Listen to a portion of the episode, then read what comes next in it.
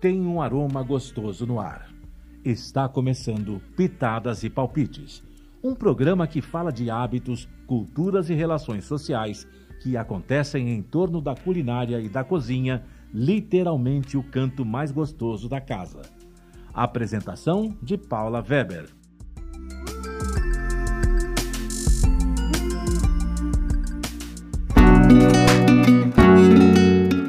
A mais um Pitadas e Palpites. Hoje eu vou conversar com a Marta Brender. Marta, bem-vinda. A Marta é chefe de cozinha, ela tem um buffet que se chama Banqueting, ela fazia mega festas e se, durante a pandemia houve uma transformação. Então, Marta, eu queria que você contasse assim, como é que você começou a sua experiência? Tem muita história para ela falar. E como é que foi essa transformação para os dias de hoje? Bom, eu e a Paula, a gente se conheceu porque eu fiz a festa dela de 40 anos. 50. Ah, é verdade. E a minha história com as festas foi o seguinte: eu, com 18 anos, eu fui cozinheira desde os 18. É, eu fui para a Europa, que aqui no Brasil, em 98, estava começando o curso de gastronomia, não era uma coisa muito forte, enfim. Eu optei por ir para a Europa trabalhar. E eu, meu foco durante tempo foram os restaurantes estrelados. O que eu acho hoje que eu teria feito diferente, Paula? Eu acho que eu teria trabalhado nos estrelados e com as nonas e aquela coisa mais casalinha. Mas com 18 né? anos a gente tem uma visão diferente. Tem uma coisa muito interessante. É, com 18 anos a visão é outra. Ah, é. A gente quer estrelas e quer status. É, pois é. E aí eu fiquei oito, sete anos e meio por lá. Eu fiquei entre a Itália e a Espanha. Trabalhei desde o Mugares, que na época eu acho que era o terceiro melhor restaurante trabalhei no Marquese, que é o do caso de Milão. É, trabalhei no Joia. O primeiro lugar que eu trabalhei foi o Joia, que é vegetariano. E era o único estrelado na época.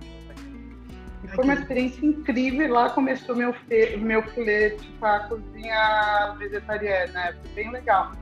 E aí, quando eu tava, quando eu saí do lugar, que eu saí já convidada para trabalhar em outro restaurante de um cara que, que, tinha uma estrela Michelin, que eu tinha trabalhado com ele no Joia. E eu trabalhei com ele, mas aí eu falei assim, cara, não é isso que eu quero. Não curto o restaurante. É, eu acho que é muito punk, é muito pesado o restaurante. Você tem que você chega às 8 horas da manhã, tem que sair 3 horas da tarde, voltar às 6, ficar até de madrugada. E eu, eu amo cozinha, mas eu gosto de arte, eu gosto de literatura, eu gosto de ter tempo para outra É uma vida, coisas. não é? Só quer viver. Né? Lógico. E, e no, no Joia eu também trabalhei com um filho da melhor banqueteira de, olha, eu ia falar de Milão, mas que batalha. Ela faz a Semana da Moda inteirinha. Ela é uma pessoa super requisitada na época, até. Eu participei do casamento da filha do Berlusconi. Ela é incrível, essa mulher.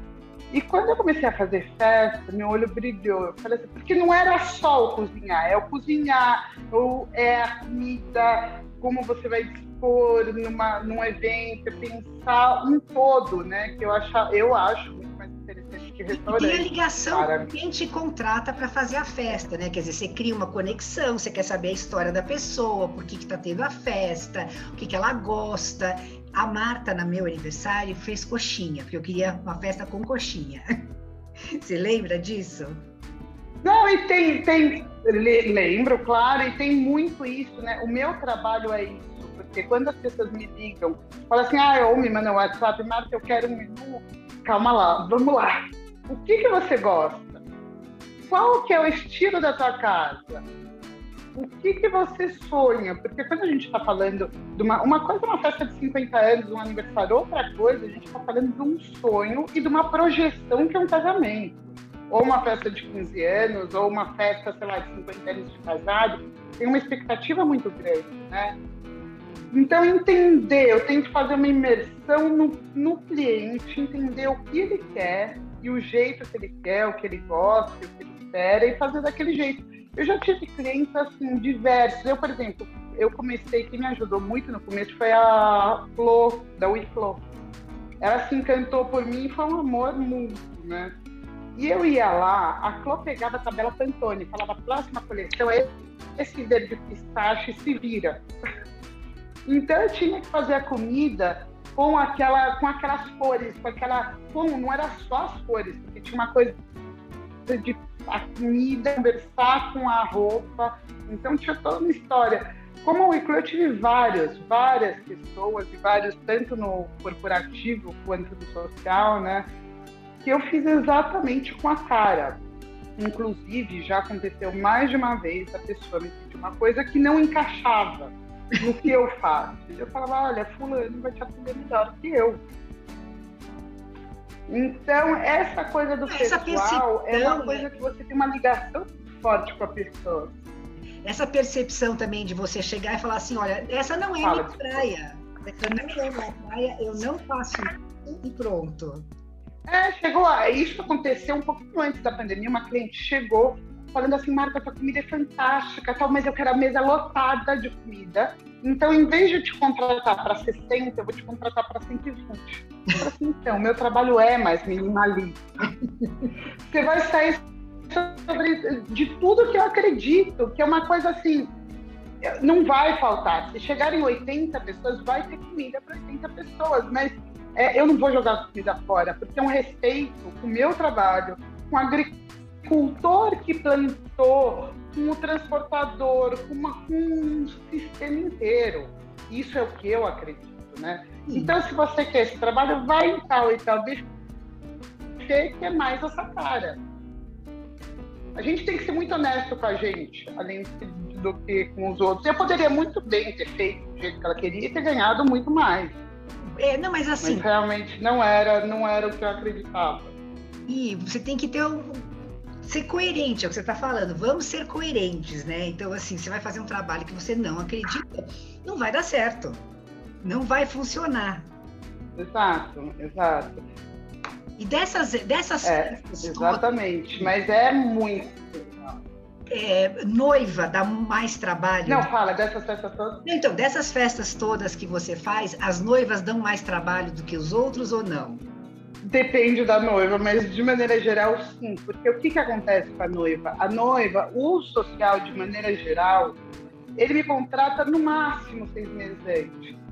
A noiva, eu tenho uma noiva que ela me contratou, o casamento dela vai ser no fim deste ano, ela me contratou em 2017. Nossa, ela... Faz muito tempo. Então, às vezes, ela, assim, é que teve a pandemia lá antes, né? Esse foi um caso bem, bem peculiar, mas eu já tive noiva que me contratou três anos antes.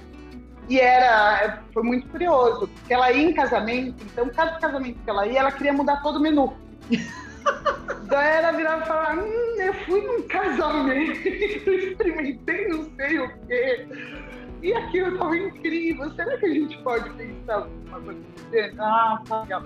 Mas assim, era toda semana, era restaurante, era casamento, daí ela viajava para Tailândia, daí ela queria um camarão com coco, daí, daí chegou um ponto que eu virei e falei assim, olha, eu acho muito legal isso, só que cada vez que eu paro para refazer o menu, é muito complicado. Já, a gente já refez 16 vezes. Então, anota tudo que você quer toda semana. Quando chegar dois meses antes do casamento, a gente reconversa, faltam dois anos. Se você quiser me ligar, me dando as dicas de lugares e comidas incríveis que você come, eu acho incrível. Mas, é. então tem muito isso no casamento, né? E tem outro. É, e tem outra coisa, né, Paula? É, a comida também vai muito de modismo. Então, por exemplo, o que, que fa... o que é feito hoje, na tua festa, oito anos atrás, não tinha essa história. Lembra que a gente, eu fiz a crudité toda, tinha uma crudité cheia de, para quem não sabe, crudité são vários legumes e vegetais crus, né? Então a gente fez uma, ficou lindo, tá? uma crudité linda com todos os molhos. Hoje isso é demodê. Na época, nossa, quando eu vi aquilo, eu peguei a referência de um buffet bárbaro de Nova York. Foi das primeiras vezes que eu fui. Eu acho que foi a primeira.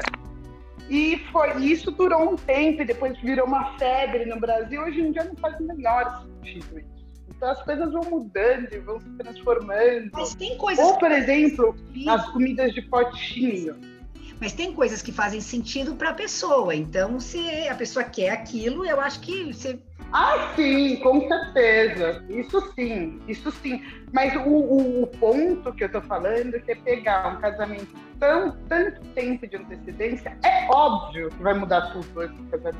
Mas esse é ótimo. Porque hoje, sei lá, a, o, antes da pandemia, não é? Antes da pandemia que tinha essas pirâmides de sorvete, um exagero. Hoje em dia a coisa já está tomando uma outra forma, né? É muito legal isso, assim. De, de várias, em várias, várias. E aí você fica um pouco como psicóloga, né, dos clientes. Eu acho até que...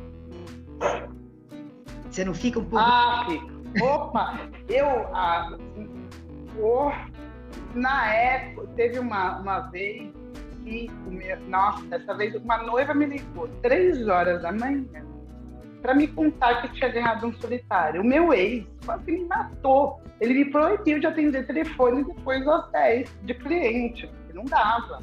E ainda não tinha WhatsApp, eu acho, na época. Então era uma que Pô, Marta, tava todo esse planejamento, as noivas malucas, liga, não sei o quê, to todas as festas engatilhadas, até que chegou a pandemia, né? Quando foi assim, uma ducha de água fria para todo mundo.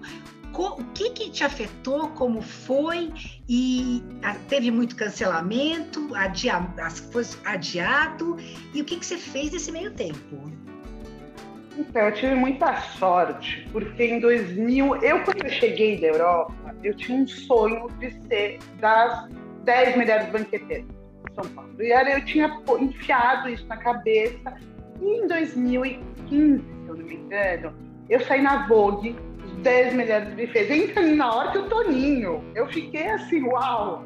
E daí uma página inteira na Mônica Bergamo, um monte de visibilidade. Eu não tinha assessoria de imprensa, foi muito espontâneo, né? Só que aquilo me, assim, foi, foi até muito doido, porque as pessoas, foi uma coisa que eu falei, e agora?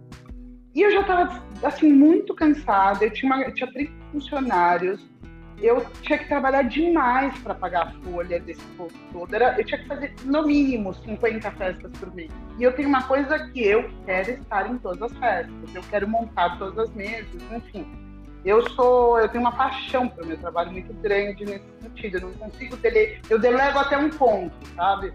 Então eu fui reduzindo, reduzindo, reduzindo e eu cheguei no formato que eu tô hoje desde 2017. Então eu já estava no micro formato estava indo super bem, porque eu tenho duas funcionárias. Quando tem uma coisa maior, eu contrato um banco de freelance.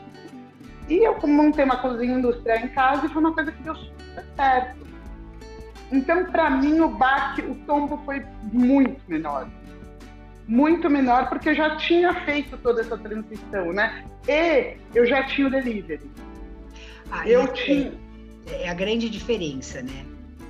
Eu já tinha, porque o que, que acontece? Nessa minha honestidade toda com o cliente, quando a pessoa. Eu tenho uma saída mínima para ir fazer festa. Quando a pessoa fala, pô, é muito caro para 12 pessoas esse X. Ah, então beleza. Então, olha, eu posso te mandar o arroz de pato, umas entradas e uma sobremesa. Eram umas comidas um pouco mais sofisticadas. Eu tenho elas hoje, mas eu tenho uma opção também para o dia a dia. Isso foi o que eu criei, né, durante a pandemia. Foram essa fazer feijoada, picadinho, opções que não necessariamente precisa ser uma festa. Você pode pedir para o dia a dia tá tudo certo. Então, eu acho que eu vendo outros bufês, eu falei, nossa, que sorte. Eu acho um anjo da guarda, assim, gigantesco me protegeu lá atrás. E então, deu você já tinha o know-how do delivery, quer dizer, você já, você já tinha a embalagem adequada, porque eu acho que a grande dificuldade do delivery para as pessoas foi desenvolver como transportar, como fazer chegar na casa dos outros. Eu, na verdade, eu funciono muito com a máquina vácuo, que é uma coisa que eu estou pensando séria em mudar, porque eu tenho toda uma pegada de sustentabilidade. Até hoje, eu não, não achei embalagens adequadas, sustentáveis para o meu produto, porque tem muito o pequeno, né? Que é do restaurante, mas para o meu, sei lá, você compra por quilo, então é uma coisa muito maior. É, isso eu não achei ainda, mas eu vou chegar nesse ponto queria chegar num ponto de ser bem mais sustentável, porque saco a vácuo e todas as embalagens de alumínio e tal, agride muito o meio ambiente? E as festas, e, aliás, é, é, as festas começaram uma, a mudar? Só finalizando essa história do, do da embalagem, eu estava ouvindo agora lá no House uns italianos falando, tinha gente, era da Europa, era italiano, mas tinha gente da Europa inteira, vários chefes falando, eles também estão passando por essa dificuldade de transformação, né? Não é só aqui no Brasil, é o mundo tá procurando. Todo mundo parou, né? Assim, essa todo mundo, é, os restaurantes no mundo inteiro fecharam, assim, fecharam, reduziram muito. Você sai para, se eu tenho saído muito pouco, casualmente esse fim de semana eu saí, você vê o restaurante vazio. Né? Então... Não, eu digo não, que os chefes estavam buscando nesse, nessa conversa opções de embalagens mais sustentáveis. E como isso? Porque com o delivery do jeito que está, é uma coisa insustentável de. É verdade. Mas você, tá, você me perguntou se as festas voltaram, então, eu tenho muita demanda de pequenos eventos, né? De festa, por exemplo, 8, 10, 12 pessoas que eu mando a comida. Eu tive algumas coisas, mas eu tenho muito receio também. Eu não tive Covid, eu encontro meus pais sempre, então eu tenho muita, muita cautela, não só comigo, quanto com o meu staff, né? Que acaba sendo uma responsabilidade. Não, é assim, é um período, vai passar, né? A vacina vai chegar, as coisas têm que melhorar, mas a gente vai é, realmente ter que se reinventar para assim, para viver, né? ter o convívio social de novo, né? Para as pessoas começarem a sair, ter festa. Eu, pelo menos, estou morrendo de saudade de festa. Ah, eu também tô. Mas eu já estou fechando, por exemplo, semana passada eu fechei dois casamentos, um para agosto e o outro para janeiro de 2022. Então está rolando. Em agosto você acha que já tem casamento? Eu tenho marcado. Agora, se vai rolar de fato um casamento de 200 pessoas, vamos ver, né? não, já eu tenho em agosto, tenho em dezembro, tenho, eu tenho para segundo semestre várias coisas agendadas. Eu não sei como que vai ser isso, né? Mas e você falou, assim, voltando um pouquinho atrás, quer dizer, que você começou a fazer a comida do dia a dia. As pessoas começaram a te pedir, quer dizer, a coisa de ficar em casa, como é que foi? Começaram a te ligar e pedir a comida? Super, rolou super. Eu tive, eu tenho uma cliente, mais de uma, eu tenho algumas clientes que elas são mensais assim. Mas o, o, que eu vendo mais que a comida do dia a dia é muito a comida do fim de semana, é um pouco mais uma comida um pouquinho mais é, sofisticada, apesar de eu ter outras opções do dia a dia, mas o meu forte é uma coisa um pouco mais sofisticada. Se a pessoa, por exemplo, nos fins de semana a gente tem sempre lasanha, feijoada e picadinha, as pessoas, meus clientes sabem, então eu vendo isso muito. É, o arroz de as opções de arroz que eu tenho, que é um forte nosso, vendo muito, mas eu vendo dia a dia também estrogonofe, sopas, tudo isso a gente vende também. Mas você começou é, ano passado numa pegada mais natural, umas receitas mais naturais. É, como é que foi? Vegetariana, né? É. Eu tenho, eu tenho várias. Exato, é assim, eu tenho, como eu falei, eu trabalhei no Joia, em Milão, e eu tenho flerte desde então. É uma coisa que me encanta muito a cozinha vegetariana. É uma coisa que eu curto a beça e eu domino muito bem. Eu faço isso há 18 anos. E, e a demanda aqui no Brasil aumentou muito, muito.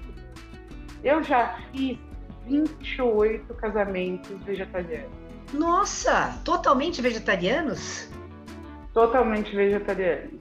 Mas isso começou de seis anos para cá os, sei lá, deve ter feito uns quatro aí. Mais de seis meses para cá. De seis anos, desculpa.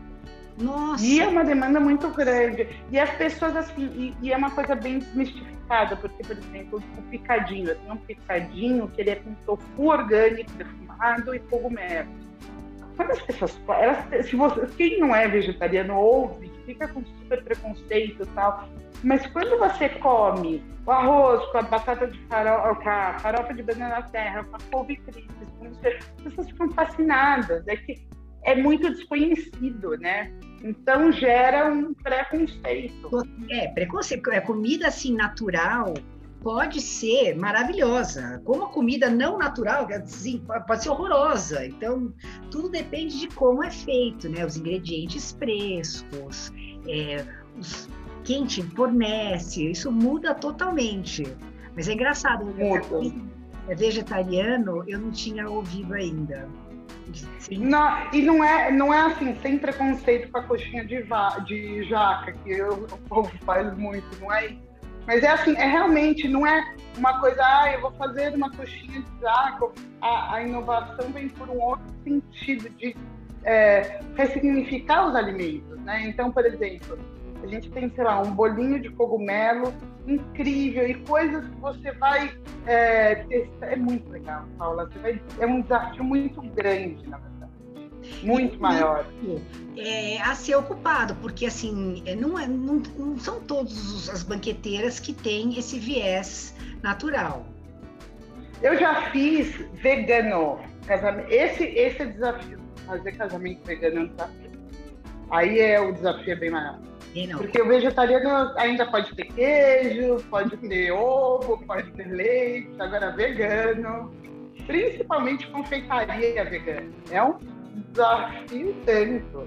Não, realmente, assim, aí você teve que desenvolver todas as receitas.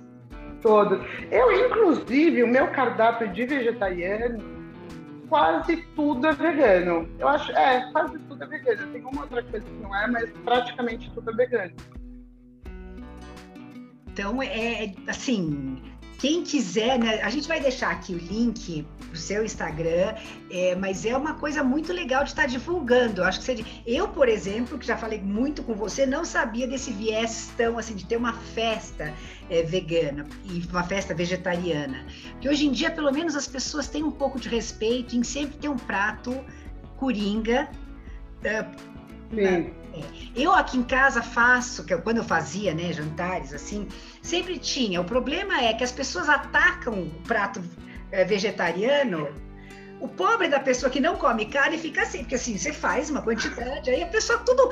Teve uma vez o cúmulo que eu tinha feito uma torta de cevadinha maravilhosa e uma das meninas só comia aquilo.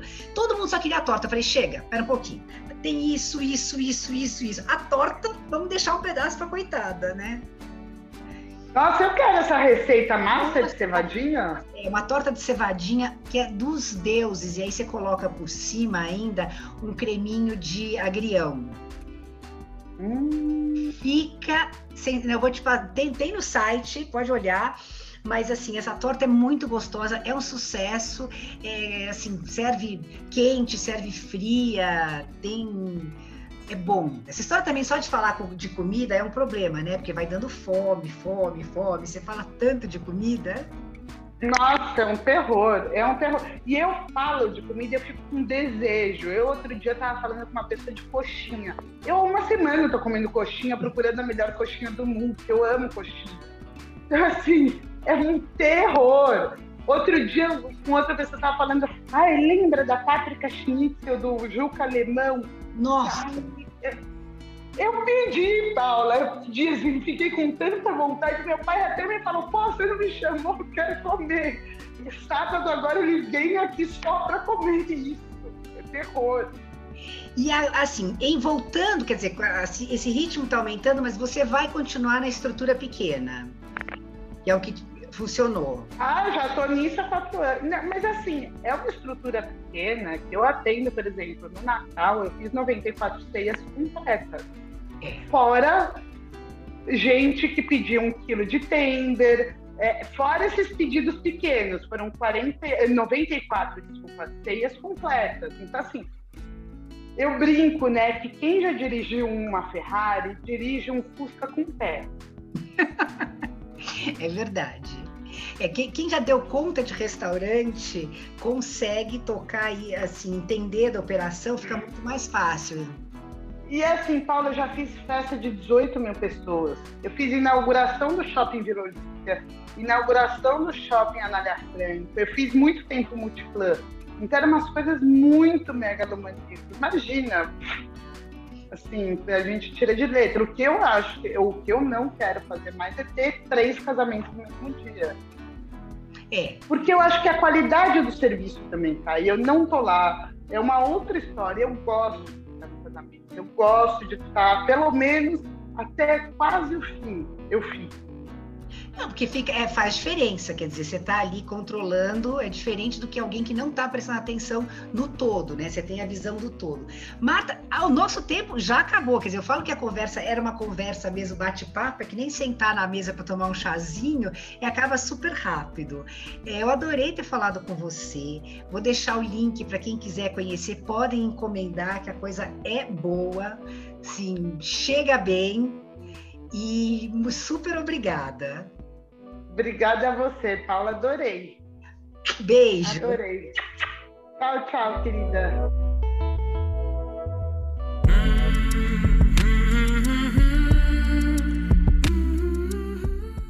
Termina aqui Pitadas e Palpites, um programa que conversa com você sobre diferentes hábitos e culturas, utilizando a culinária como pano de fundo.